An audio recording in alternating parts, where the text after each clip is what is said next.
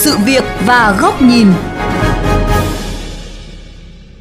Thưa quý vị và các bạn, Cảng Cạn ICD được coi là mắt xích quan trọng trong vận tải đa phương thức, góp phần giảm ùn tắc tại cảng biển và giao thông đô thị, giảm chi phí vận chuyển và thời gian lưu hàng tại cảng biển. Tuy nhiên, hệ thống cảng cạn thời gian qua chưa đạt hiệu quả như mong đợi. Làm gì để phát triển hệ thống cảng cạn, tăng tính kết nối với các phương thức vận tải khác và hài hòa quy hoạch phát triển kết cấu hạ tầng chung? Mời quý vị và các bạn cùng phóng viên Hoàng Hà tìm hiểu nội dung này qua chuyên mục Sự việc và góc nhìn ngày hôm nay.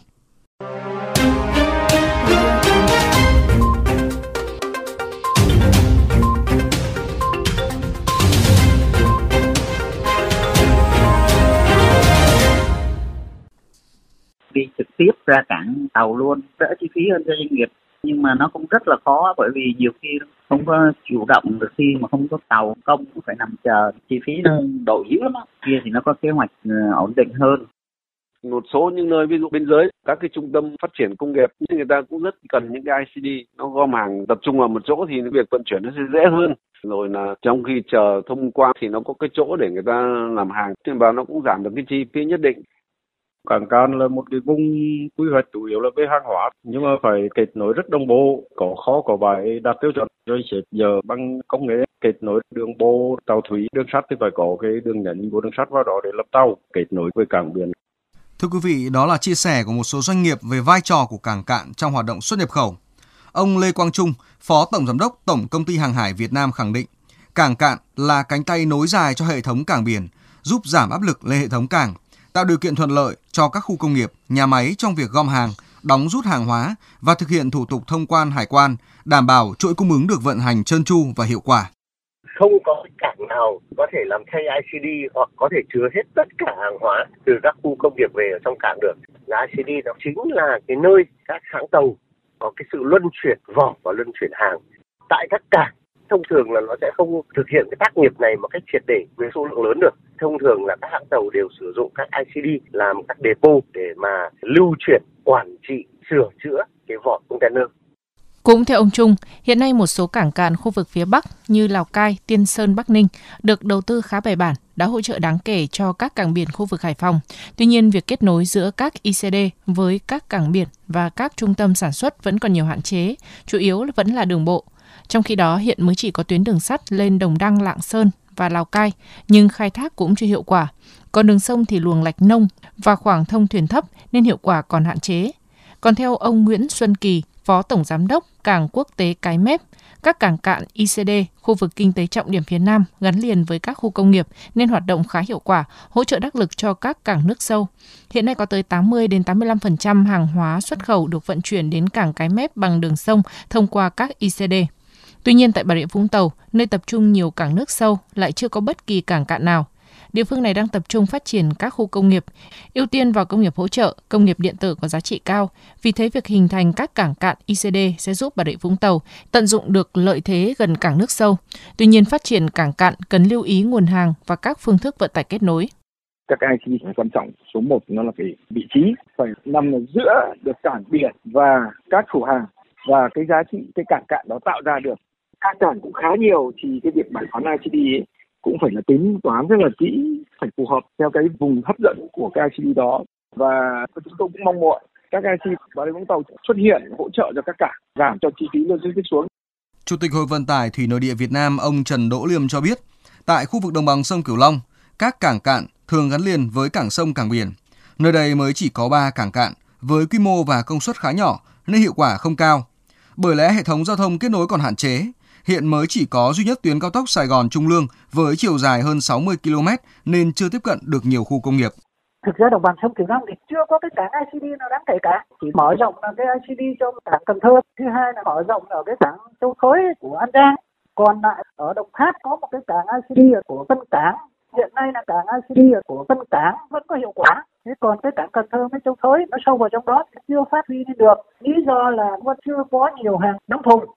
Dự báo khu vực đồng bằng sông Cửu Long sẽ có bước phát triển đột phá trong tương lai về xuất nhập khẩu. Cầu Mỹ Thuận 2 và các tuyến cao tốc đang tiếp tục được đầu tư sẽ giúp vùng đất chín rồng có thêm nhiều cơ hội phát triển. Vì thế, việc quy hoạch hệ thống cảng biển, cảng cạn cần được tính đến. Theo ông Lê Duy Hiệp, Chủ tịch Hiệp hội Doanh nghiệp Dịch vụ Logistics Việt Nam, nước ta có hệ thống sông ngòi dày đặc, vì vậy cần phát huy kết nối vận tải thủy nội địa với các cảng cạn, vừa giúp doanh nghiệp giảm chi phí, vừa giảm áp lực lên hệ thống giao thông đường bộ chi phí bằng đường thủy nội địa thì đâu đó là chỉ bằng một phần ba đường bộ thôi. Ở đây tôi nghĩ là cần phải có một cái quy hoạch, một cái khảo sát và đánh giá, có cái điều chỉnh để làm sao tận dụng được tối đa cái vận tải đường thủy nội địa. Giải đáp về vấn đề này, Cục trưởng Cục Hàng hải Việt Nam, ông Nguyễn Xuân Sang cho hay, quy hoạch tổng thể phát triển hệ thống cảng biển Việt Nam thời kỳ 2021-2030, tầm nhìn đến năm 2050, đặt ra mục tiêu xây dựng hệ thống cảng biển đồng bộ với hạ tầng logistics, các tuyến giao thông kết nối, đặc biệt là các cảng cạn, giúp cảng biển tăng tốc độ giải phóng hàng hóa, giảm ùn tắc và nâng cao công suất khai thác cầu, bến cảng. Về định hướng sắp tới hệ thống cảng cạn, chúng tôi sẽ phải có cái khảo sát để đánh giá chi tiết hơn, tổng thể hơn của tất cả các địa phương. Trên cơ sở quy hoạch phát triển kinh tế xã hội của từng địa phương, quy hoạch giao thông để có thể hoạch định các cái vị trí quy hoạch các cảng cạn ở tất cả các địa phương. Để là cánh tay nối dài cho hệ thống của chúng ta vào sâu trong nội địa. Thì định hướng là chúng tôi sẽ tích hợp luôn các cái trung tâm logistics vào cái cảng cạn để thống nhất đồng bộ trong quy hoạch, tránh trồng chéo và đơn giản hóa các thủ tục sau này cấp phép. Cũng theo ông Sang, sau khi giả soát, đánh giá tổng thể, Bộ Giao thông Vận tải sẽ thống nhất với các địa phương về những định hướng lớn trong quy hoạch lần này và đưa ra kế hoạch tổng thể phát triển cảng cạn cho cả nước. Và để hình thành cảng cạn, phải đảm bảo tiêu chí có ít nhất hai phương thức kết nối đến cảng cạn, trong đó phải có một phương thức kết nối số lượng lớn.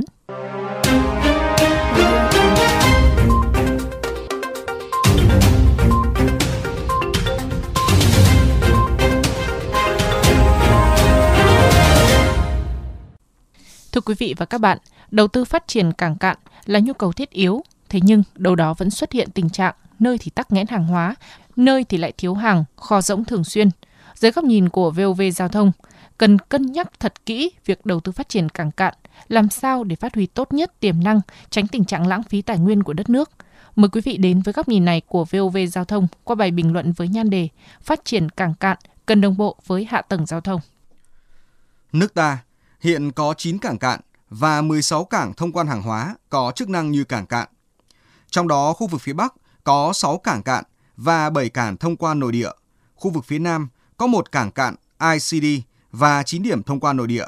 Khu vực miền Trung chưa có cảng cạn nào. Theo quy hoạch tổng thể phát triển hệ thống cảng biển Việt Nam giai đoạn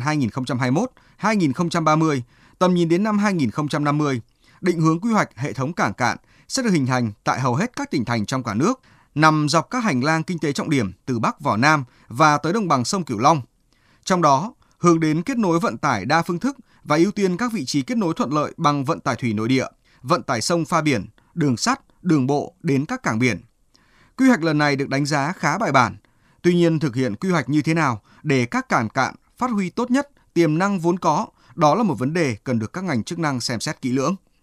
Trong đó, việc phát triển cảng cạn cần phải gắn chặt với các khu công nghiệp, trung tâm sản xuất và các nhà máy lớn là tiêu chí quan trọng. Bên cạnh đó, phát triển hệ thống cảng cạn phải đi đôi với việc phát triển kết cấu hạ tầng giao thông kết nối. Điều này đòi hỏi sự phối hợp chặt chẽ của cả năm lĩnh vực vận tải, đặc biệt là các quy hoạch về đường bộ, đường sắt. Vì lẽ đó, cần có sự chung tay hợp lực của các ngành nhằm ra soát, điều chỉnh, mở rộng, nâng cấp các ga đường sắt, bổ sung các cảng cạn gắn liền với cảng thủy nội địa vào quy hoạch. Từ đó sẽ hình thành một quy hoạch kết nối tốt và hiệu quả. Một vấn đề nữa cần phải tính đến, đó là quỹ đất và nguồn vốn để phát triển cảng cạn cũng cần được xem xét. Để xây dựng hệ thống cảng cạn cũng như hệ thống hạ tầng giao thông kết nối đồng bộ, cần một quỹ đất và nguồn lực rất lớn, trong khi đất đai và nguồn ngân sách có hạn. Bởi vậy, nhà nước cần có cơ chế ưu đãi cho thuê đất đối với các doanh nghiệp tham gia xây dựng các cảng cạn, đồng thời đẩy mạnh xã hội hóa, thu hút các doanh nghiệp tham gia đầu tư kết cấu hạ tầng giao thông kết nối vào hệ thống cảng cạn